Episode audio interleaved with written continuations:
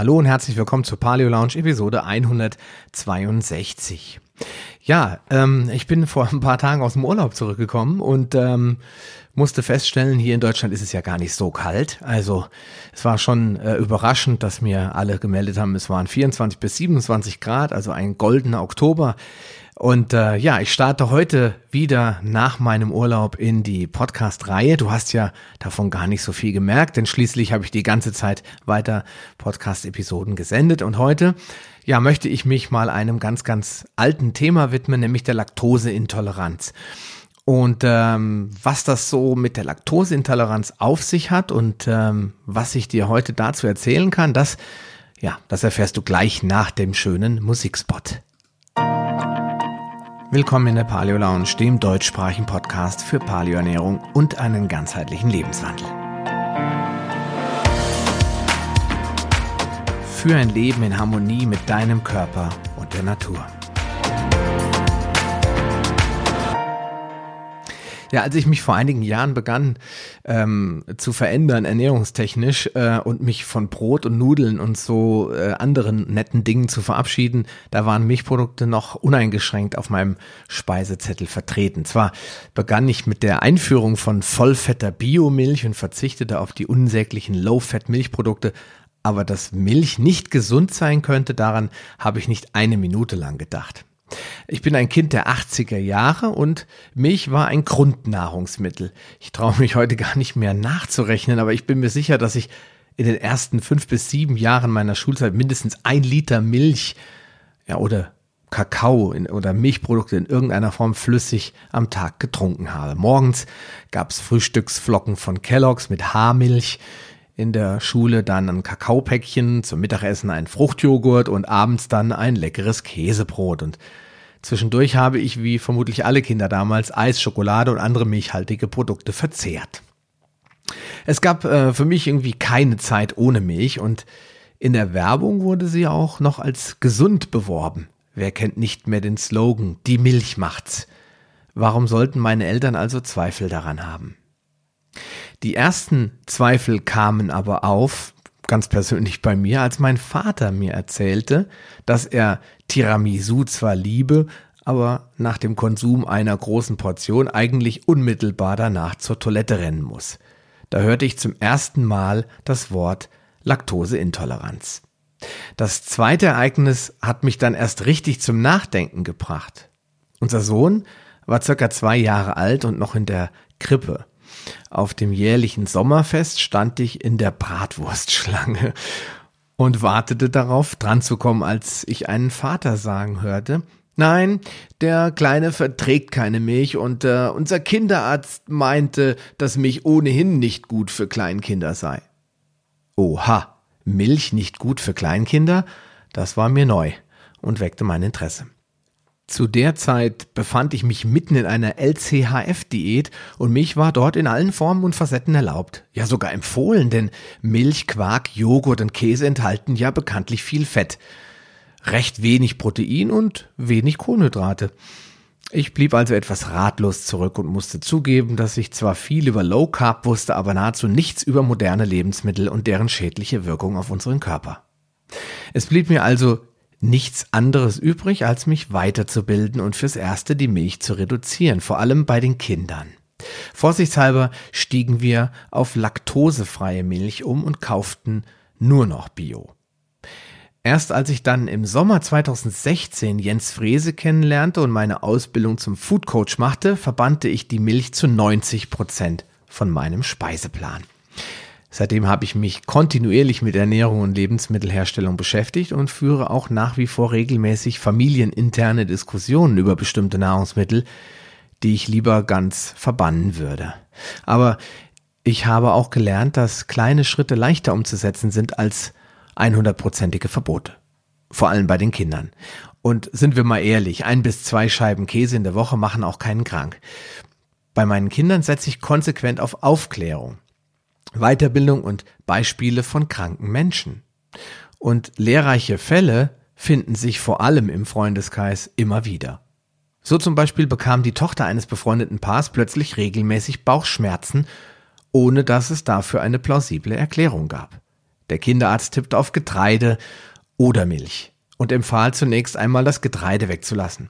Als das keinerlei Besserung brachte, sollte sie die Milch für drei Wochen ganz streichen, um eine etwaige Laktoseintoleranz zu erkennen.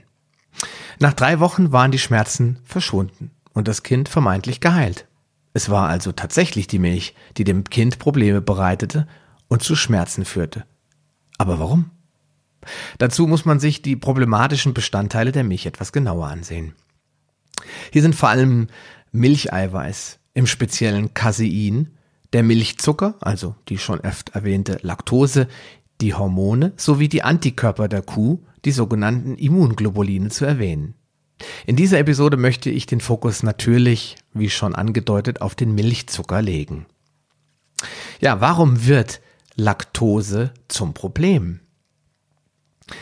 Das Enzym Laktase ist das eigentliche Problem. Das wird nämlich im Dünndarm gebildet. Wenn es fehlt, dann kann eben Laktose nicht mehr gespalten werden. Denn das Enzym spaltet den Milchzucker, also die Laktose, das ist ein Zweifachzucker, in die Galaktose und die Glucose auf. Das sind beides ganz einfache Zuckerarten. Dadurch können diese Monosaccharide von der Dünndarmschleimhaut aufgenommen werden. Die Galaktose wird erst in der Leber weiter ebenfalls zur Glucose verstoffwechselt. Das Darmepithel, also die Zellen der Darmschleimhaut, die können einfache Zucker aufnehmen und auch nur diese einfachen Zucker.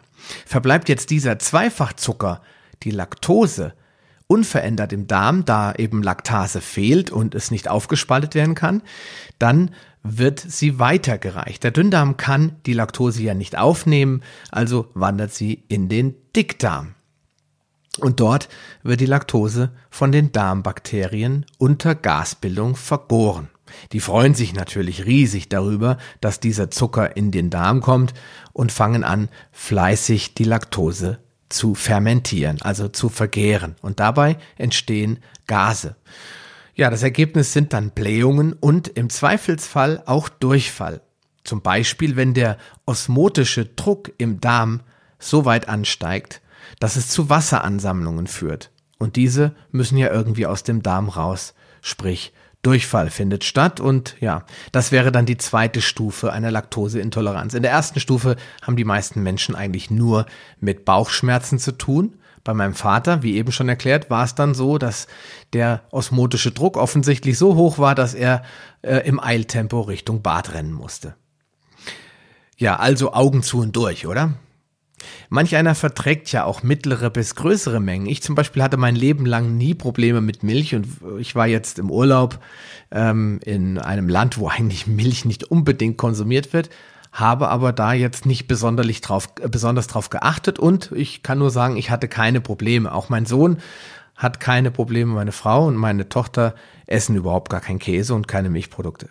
Also sie mögen zwar hin und wieder mal einen Schluck Milch im Kaffee, meine Frau und meine Tochter isst mal einen Joghurt, aber das ist dann eher schon die Seltenheit. In der größten Zeit sind wir Männer der Familie die Käseesser und wir vertragen eigentlich unbegrenzte Mengen bisher. Das tun wir natürlich nicht, aber es sei mal am Rande erwähnt. Ähm, wieder andere Menschen, wie eben benanntes Mädchen aus unserem Freundeskreis, reagieren vielleicht schon auf kleinere Mengen. Was der Körper am Anfang noch duldet, duldet er später vielleicht nicht. Wird also oder wird aber trotz einer vermeintlichen Intoleranz, das heißt einer kritischen Menge, immer weiter Milch konsumiert, also der Körper sagt schon, lass das bitte sein und man macht weiter damit, dann äh, kann es natürlich auch zu schweren Erkrankungen führen. Schließlich ist das ein Signal des Körpers, hey, pass mal auf, Laktose brauche ich nicht mehr oder kann ich nicht mehr verdauen, nicht mehr aufspalten, bitte ist das doch nicht mehr. Und äh, wenn man dann trotzdem weitermacht, dann äh, ignoriert man damit diese Alarmwirkung und äh, sorgt unter Umständen dafür, dass es zu schweren Erkrankungen kommt. Zum Beispiel zu einem chronischen Kalziummangel und zu Osteoporose. Also es ist nicht selten diagnostiziert worden, dass Menschen, die laktoseintolerant sind und trotzdem Milchprodukte konsumieren, auch wenn diese laktosefrei sind oder äh, eben minus L, also Laktose befreit sind oder wo die Laktose eben aufgespalten ist, dann äh, kann es dazu führen, dass es Osteoporose gibt. Aber auch Darmschleimhautentzündungen, die treten natürlich viel, viel häufiger auf, die äh, können auftreten und in der Folge dann auch dafür sorgen, dass sich eine Colitis ulcerosa oder eine Morbus Crohn-Erkrankung, also eine Autoimmunerkrankung entwickelt. Darüber hinaus können Nierensteine entstehen, Herz-Kreislauf-Erkrankungen etc. pp. Aber woher kommt eigentlich dieses Problem mit der Laktasebildung? Warum haben manche eine niedrige Schwelle und vertragen das nicht oder sind vielleicht sogar gänzlich nicht in der Lage, die Laktose aufzuspalten? Und warum können andere sich von Käsesandwiches ernähren und haben keinerlei Probleme? Das lässt sich relativ einfach erklären und äh, eigentlich ist es auch erschreckend, dass das in der heutigen Zeit immer noch vehement verschwiegen wird. Aber ähm, es hat was mit der Entwicklung der Menschheit zu tun. Wie so oft in der, wenn ich über Paleo spreche, hat es ja nicht selten was mit der Menschwerdung und der artgerechten Ernährung zu tun. Denn vor oder bis vor etwa fünf bis sechstausend Jahren waren alle Menschen auf der Erde ab einem gewissen Alter schlicht und einfach laktoseintolerant. Der Grund dafür liegt in der Evolution oder in der Entstehung des menschlichen Lebens. Denn wenn ein Mensch auf die Welt kommt, dann kennt er nur eine oder kennt der menschliche Organismus nur eine Form von Milchzucker. Und den gibt es nur von der Natur. Der wird nicht irgendwie synthetisch hergestellt, sondern der kommt in der Natur vor und zwar nur an einem einzigen Ort, nämlich in der Muttermilch. Und ich sage jetzt einfach mal ganz allgemein Muttermilch. Und wenn ich von Muttermilch spreche, dann meine ich natürlich die menschliche Muttermilch und nicht die von irgendwelchen anderen Säugetieren, deren Milch wir ja so gerne konsumieren. Ja, kommt jetzt also dieser kleine Mensch auf die Welt, dann wird der Körper aufgefordert und angeregt dazu, Laktase zu bilden, damit der Milchzucker aufgespaltet werden kann und natürlich auch die Milch somit verdaut werden kann, damit die Nährstoffe verfügbar werden und der Säugling wachsen und gedeihen kann. Und früher vor tausenden von Jahren, da sind die Menschen sicherlich sehr lange darauf angewiesen gewesen zu stillen, denn äh, Hipgläschen und dergleichen gab's zu der Zeit natürlich nicht. Und ähm, nach der Stillzeit, die hat in der Regel so 24 bis 36 Monate angedauert, da fing der Körper des kleinen Menschen an, die Laktasebildung zu reduzieren und irgendwann ist diese gänzlich versiegt. Denn schließlich trank das Baby oder der Säugling dann ja irgendwann auch keine Milch mehr, also wozu brauche ich dann noch Laktase? Also ab einem Alter von zwei bis drei Jahren konnte der Homo sapiens der Vergangenheit de facto kein Milchzucker mehr verdauen. Ja, warum können wir es heute? Jetzt, äh, diese Frage wird ja immer wieder gestellt. Ich bin ja so jemand, der auch gerne in die Diskussion mit den Menschen geht und dann kriege ich ganz oft pauschal die Frage gestellt, ja, aber wir können doch alle Milch trinken, es geht uns doch gut, ist doch nicht jeder Laktoseintolerant. Was ist denn da passiert? Was ist denn da mit deiner Theorie nicht in Ordnung? Ja, und die Antwort darauf ist eigentlich relativ logisch, denn nach Untersuchungen hat man festgestellt, dass es zu einer Genmutation gekommen sein muss, und zwar hauptsächlich bei den nordeuropäischen Menschen, also den Kaukasen mit weißer Hautfarbe. Äh, vereinzelt auch bei ostafrikanischen Völkern, aber größtenteils eben bei den Nordeuropäern. Davon sind natürlich die Deutschen betroffen, eingeschlossen sind auch die Niederländer und äh, Benelux-Staaten natürlich im Allgemeinen, Skandinavien im ganz Speziellen und Teile von Zentral- und Osteuropa. Und der Grund dafür der wird vermutet in der Einführung der Viehzucht, in dessen Folge Menschen begannen, Rinder und andere Herdentiere eben zu melken und die Milch zu Butter und anderen Milchprodukten weiter zu verarbeiten. Und somit konnten diese auch über das Kleinkindalter hinaus den Milchzucker verdauen, ohne irgendwelche schädlichen Wirkungen oder sogar Krankheiten zu erdulden. Ja, aber alle anderen, wie sieht's mit allen anderen aus? Die haben wohl den Laktasemangel weitervererbt. Und äh, im Prinzip müsste man jetzt nochmal unterscheiden. Es gibt nämlich klassisch drei Arten von Laktasemangel. Der erste, der ist zum Glück relativ selten, das ist der sogenannte kongenitale Laktasemangel. Das ist eine angeborene Unfähigkeit, die Laktase zu verdauen. und wird hier nicht rechtzeitig gehandelt, dann endet diese Fehlbildung oder diese Erkrankung tödlich. Die zweite Variante ist der sogenannte sekundäre Laktasemangel, der infolge einer Erkrankung zum Beispiel auftreten kann und äh, bei Beseitigung oder Heilung dieser Krankheit auch durchaus reversibel ist. Und der dritte, und das ist für uns jetzt hier primär der wichtigste, ist der wirklich primäre Laktasemangel. Evolutionär nach Abschluss der Stillzeit. Das ist also keine Erkrankung, sondern die Evolution hat das so für uns vorgesehen. Völlig normal. Wann dieser genau eintritt, ist von Fall zu Fall verschieden und kann nicht vorhergesehen werden. Schätzungsweise 80 Prozent der Menschheit bilden als Erwachsene das Enzym Laktase nicht mehr. Auch in Europa gibt es noch große Mengen Alaktasia, also Laktoseintolerante. Es existiert ein Nord-Süd-Gefälle und äh, die Zahlen dazu sind auch wirklich nur Schätzungen, aber sie treffen doch relativ gut zu und äh, sind jetzt nicht frei erfunden. Und demnach sind auf Platz eins die Schweden zu finden mit nur drei Prozent Laktoseintoleranten, gefolgt von den Holländern mit zehn Prozent und den Deutschen mit 15%. Prozent. Auf Platz vier finden sich dann die Finnen mit 18 Prozent Alaktasiern. Die Österreicher kommen schon auf 20 Prozent und wenn wir nach Polen schauen, sind wir schon bei 25 Prozent Alaktasiern. Auf Platz 7 stehen die Franzosen und die Norditaliener mit knapp 30 Prozent und auf Platz 8 die Russen mit 35 Prozent. Auf Platz 9 hat man dann schon die Süditaliener und die liegen schon bei 60 bis 70 Prozent an Laktoseintoleranten. Die Griechen kommen glatt auf 70 Prozent und liegen damit auf Platz 10. Ja, und das Gleiche gilt, wenn man von Westen nach Osten schaut. Vor allem sind die Menschen Afrikas und Asiens sowie die neuseeländischen, australischen und nord- und südamerikanischen Ureinwohner sowie die Grönland-Eskimos zu 90 bis teilweise 100 Prozent Alaktasier. Vor allem in Afrika wird fast nur Milchfett, also Butter, verwendet. Und der Rest, vor allem die Sauermilch, überlässt man bereitwillig den Europäern da dort jedes Kind weiß, von Milch bekommt man Bauchweh. Ja, sind alle Milchprodukte gleich? Im Prinzip werden durch Milchsäurevergärung hergestellte Milchprodukte besser vertragen als frische Milch. Und auch die industriell verarbeiteten Milchprodukte, allen voran Schokolade, Käse, Quark und Eis, sind meist etwas bekömmlicher. Aber leider kein Deut gesünder. Denn nur weil sie keine unmittelbaren Symptome auslösen, sind sie noch lange nicht unschädlich. Vor allem laktosefreie Produkte fördern den Konsum von Milch ohne Reue, denn in der Öffentlichkeit wird der Milchzucker als das einzige Problem beschrieben und das kann man ja sehr gut umgehen. So werden zum Beispiel mittlerweile in China Millionen von Litern laktosefreie Milch hergestellt und verkauft an Menschen, die im Grunde genommen genetisch intolerant sind und das nicht ohne Grund. Tja, und woran erkennst du nun eine Laktoseintoleranz?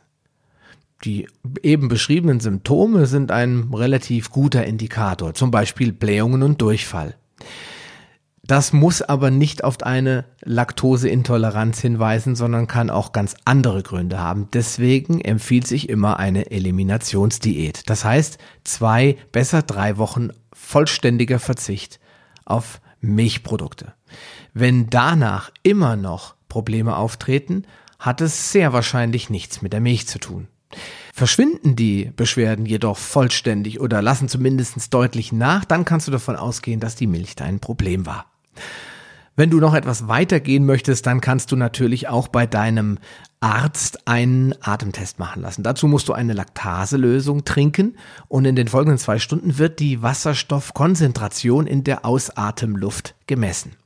Ist der Wert erhöht, spricht das für eine bakterielle Vergärung im Darm und damit für eine Laktoseintoleranz. Ja, und wenn du ganz auf Nummer sicher gehen willst, dann kannst du natürlich auch einen Bluttest machen. Dazu musst du nicht mal mehr in eine Praxis gehen, sondern das kann man heutzutage online machen. Und zwar bei der Firma Lycon. Und äh, dort gibt es eine Möglichkeit, einen Bluttest auf Nahrungsmittelunverträglichkeiten im Allgemeinen zu machen. Da wird also nicht nur Laktoseintoleranz überprüft, sondern eben viele, viele, viele andere in Unverträglichkeiten, die du damit abklären kannst. Dabei wird einfach Blut entnommen, das machst du dann selbst aus der Fingerbeere und anhand der Blutzellen wird getestet, ob zum Beispiel in dem Fall ein non-funktionales Laktase-Gen vorliegt. Ich werde dir dazu einen Link reinmachen. Schau dir das an. Du kannst jedes einzelne Nahrungsmittel dort aufgelistet finden gegen das oder auf dessen Unverträglichkeit, formuliere ich es mal so, äh, in diesem Bluttest geprüft wird. Ja, und wenn du jetzt feststellst, du bist intolerant gegen Laktose, du verträgst keine Milchprodukte, was kannst du dann tun? Und meine einfache Antwort ist, einfach keine Milch mehr zu konsumieren. Aber ähm, es gibt natürlich auch ein paar andere Möglichkeiten, die vielleicht für dich in Frage kommen. Ich persönlich bin da kein großer Freund von. Wenn schon eine Intoleranz vorliegt, sollte man eigentlich strikt darauf verzichten. Aber nur der Vollständigkeit halber seien sie hier erwähnt. Erstens kannst du natürlich auf Laktase als Nahrungsmittelzusatz zurückgreifen. Das gibt es ganz oft in der Apotheke, manchmal sogar in anderen, also in Reformhäusern nicht, aber in Drogerien auch. Und ähm, wenn du das äh, Enzym in Tablettenform zu dir nimmst, dann kannst du eben in dem nächsten Nahrungsfenster Milchprodukte zu dir nehmen und hast zumindestens durch die Laktose keine Verdauungsprobleme mehr. Und die zweite Möglichkeit sind natürlich laktosefreie Produkte. Und äh, die sind aber in meinen Augen auch keine gute Lösung.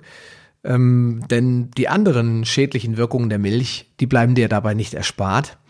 Und äh, deswegen ist es nur eine Notlösung. Also ich kenne so ein paar Leute, meine Frau zum Beispiel, die wollen einfach partout nicht auf Milch in Form von Kaffee verzichten. Das heißt, sie wollen nicht auf den Schuss goldene Milch im Kaffee verzichten. Und das, auch wenn das ganz kleine Mengen sind, ähm, ich bin der Meinung, man könnte das durch pflanzliche Milchvarianten ersetzen, um einfach das Problem gar nicht weiter zu haben. Und für die empfiehlt sich laktosefreie Milch. Für alle anderen äh, Menschen empfehle ich eigentlich, wenn man es denn möglich machen kann, auf diese Produkte zu verzichten. Und wenn ich hier von äh, laktosefreien Produkten spreche, dann meine ich natürlich nicht ausschließlich die industriell verarbeiteten Produkte, das heißt die Kuhmilch, die von der Laktose offiziell befreit wurde, indem man die äh, Laktose aufspaltet, sondern dann meine ich auch solche Produkte, die von Natur aus vegan, also laktosefrei sind. Und da gibt es ja mittlerweile unglaublich viele tolle Möglichkeiten, ähm, drauf zurückzugreifen und sich vollwertig zu ernähren, ohne dass man Tiermilchprodukte verwenden muss. Ich möchte dazu einfach ein paar Beispiele nennen, denn ich habe natürlich auch im Zuge meiner Paleoernährung immer wieder Ausschau gehalten nach Produkten, die laktosefrei sind auf natürliche Art und Weise einfach nur um das Risiko einer ja, Schädigung oder entzündlichen Erkrankung des Darms durch Milch zu verhindern oder zumindest stark zu reduzieren.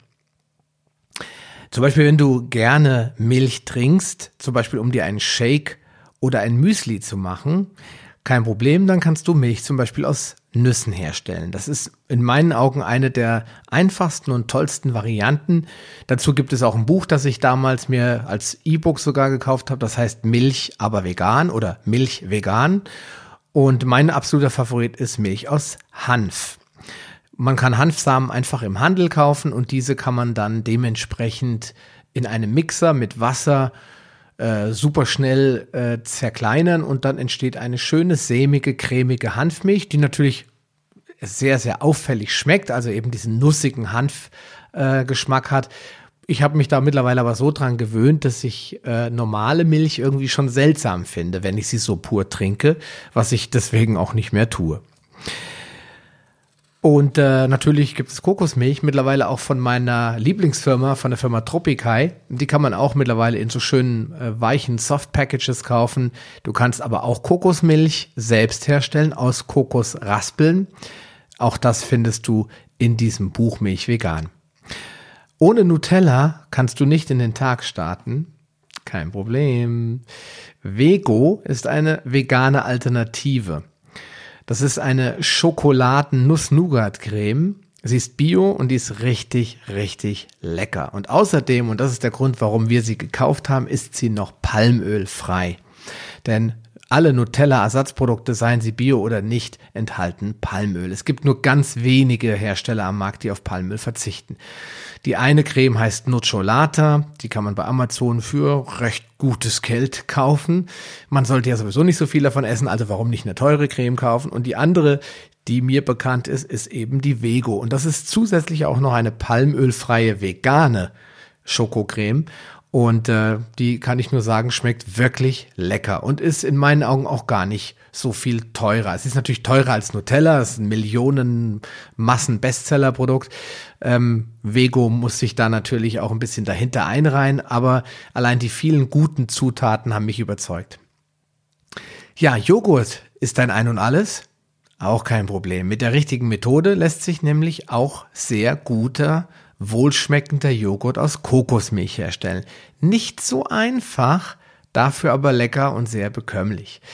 Ja, deswegen habe ich auch gesagt, die richtige Methode. Es, ich empfehle dazu einfach, in eine der Paleo-Gruppen, am liebsten natürlich in meine zu kommen und dich mit gewissen Personen dort auszutauschen. Es gibt immer wieder Menschen, die das erfolgreich geschafft haben, einen äh, Kokosjoghurt herzustellen, der lecker ist und cremig ist und ähm, sich durchaus messen kann mit einem normalen Joghurt. Also auch hier kannst du auf Milch verzichten. Ja, von Vego gibt es zudem auch einen ganz herrlich nussigen Schokobar. Also man kann es nicht als Schokolade erkennen, es sieht eher aus wie ein riesiger, dicker, Toblerone-artiger Schokoriegel, den man meiner Meinung nach, und ich bin ein absoluter Schokoladenjunkie, überhaupt nicht anmerkt, dass er keine Milch beinhaltet. Wenn du jetzt natürlich ein Massenverwerter bist in puncto Milch, dann schmeckst du das vielleicht, aber ich esse sehr wenige Milchprodukte und äh, ich habe den Unterschied nicht gemerkt. Sie ist zudem sehr mächtig und sehr cremig und es ist wirklich eine super schöne Schokolade, die man am besten leicht gekühlt genießt und äh, die ungefähr 2,30 Euro kostet auf 100 Gramm und damit im gleichen Preissegment sich bewegt wie eine Lindschokolade, die aber weder bio ist noch vegan. Also wenn dann wieder heißt so, ja, das Zeug ist alles lecker und gesund, aber ist viel zu teuer, können wir uns gar nicht leisten. Also wer bisher Lindschokolade für 2,30 die 100 Gramm Tafel gekauft hat, der muss bei Vego da in keinster Weise zurückstecken. Ja, und vegane Eissorten sind im Moment voll im Trend. So kannst du zum Beispiel aus Cashewmilch hergestelltes veganes Eis von der Firma iState in Berlin kaufen. Ich habe das damals mal auf der Paleo Convention, 2017 war das, getestet und muss sagen, dass es wirklich, wirklich sehr lecker schmeckt. Man schmeckt auch hier fast gar nicht, dass die Milch fehlt. Du kannst bei iState auch im Internet bestellen ähm, oder denen eine Mail schicken. Ich habe das nie gemacht, weil Eis ist für mich was was Spezielles. Wir ernähren uns ja nicht von Eis. Insofern ähm, hat mir das in Berlin gereicht und äh, ich habe es bis dato dann auch nicht mehr bestellt, aber wenn du sagst, ich bin ein Eisjunkie und ich möchte weg von Milcheis, dann kannst du natürlich A, Fruchteis herstellen. Das ist automatisch frei davon, aber wenn du Milcheis brauchst, dann guck einfach mal, ob iState in Berlin mittlerweile auch einen äh, Online-Shop hat, wo die das ganz normal versenden. Darüber hinaus solltest du natürlich nicht erst warten, bis eine Laktoseintoleranz auftritt oder Beschwerden auftreten, sondern lieber schon von vornherein deinen Milchkonsum reduzieren auf das Wesentliche, also auf das, wo du sagst, das brauche ich zum Glücklichsein, sonst geht es einfach gar nicht. Und ähm, dann tust du dir schon einiges Gutes. Immer im Sinne des Paleo-Gedankens, dass Milchprodukte, Tiermilchprodukte natürlich die Umwelt belasten und Tierleid verursachen. Und da stimme ich den Veganern zu 100 Prozent zu. Wir sollten überlegen, was eigentlich notwendig ist, um Milchprodukte herzustellen im großen Stile. Da braucht es auf der einen Seite natürlich eine Mutterkuh, die schwanger war, und es braucht ein Kalb, das mit Gewalt entwöhnt werden muss. Das Kalb will nicht entwöhnt werden, das möchte gerne die Milch der Mama trinken.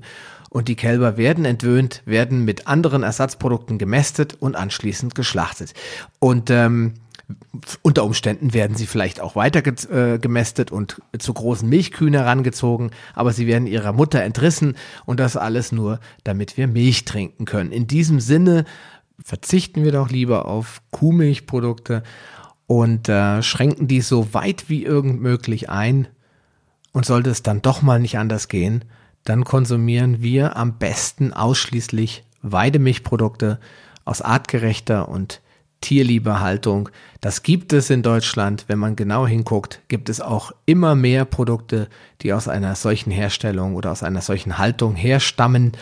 Und dann können wir da auch guten Gewissens mal zugreifen. So, nun bleibt mir eigentlich nur noch dir einen wunderschönen Tag zu wünschen. Wir hören uns dann nächste Woche wieder in der Paleo Lounge. Bis dahin, bleib gesund, dein Sascha Röhler. Eine weitere spannende Folge der Paleo Lounge geht zu Ende und ich hoffe, sie hat dir gefallen. Alle erwähnten Links und weiterführenden Informationen zu dieser Folge findest du in den Show Notes unter paleo-lounge.de slash podcast. Dort findest du ein vollständiges Archiv aller Podcast-Episoden auf einen Blick. Klicke einfach auf die entsprechende Folge, um zu den Show Notes zu gelangen. Wenn du tiefer in die Welt der Paleoernährung einsteigen willst, dann möchte ich dich herzlich dazu einladen, ein Teil meiner Paleo-Bewegung zu werden. Die Paleo Akademie ist ein kostenloser Mitgliederbereich für alle Leser und Hörer der Paleo Lounge und bietet dir jede Menge spannender Informationen, um dich aktiv bei der Erreichung deiner Ziele zu unterstützen. Du kannst dich ganz einfach unter paleo-lounge.de slash Mitgliederbereich registrieren. Den Link findest du natürlich auch in den Show Notes. Ich wünsche dir viel Erfolg. Bleib gesund, dein Sascha Röhler.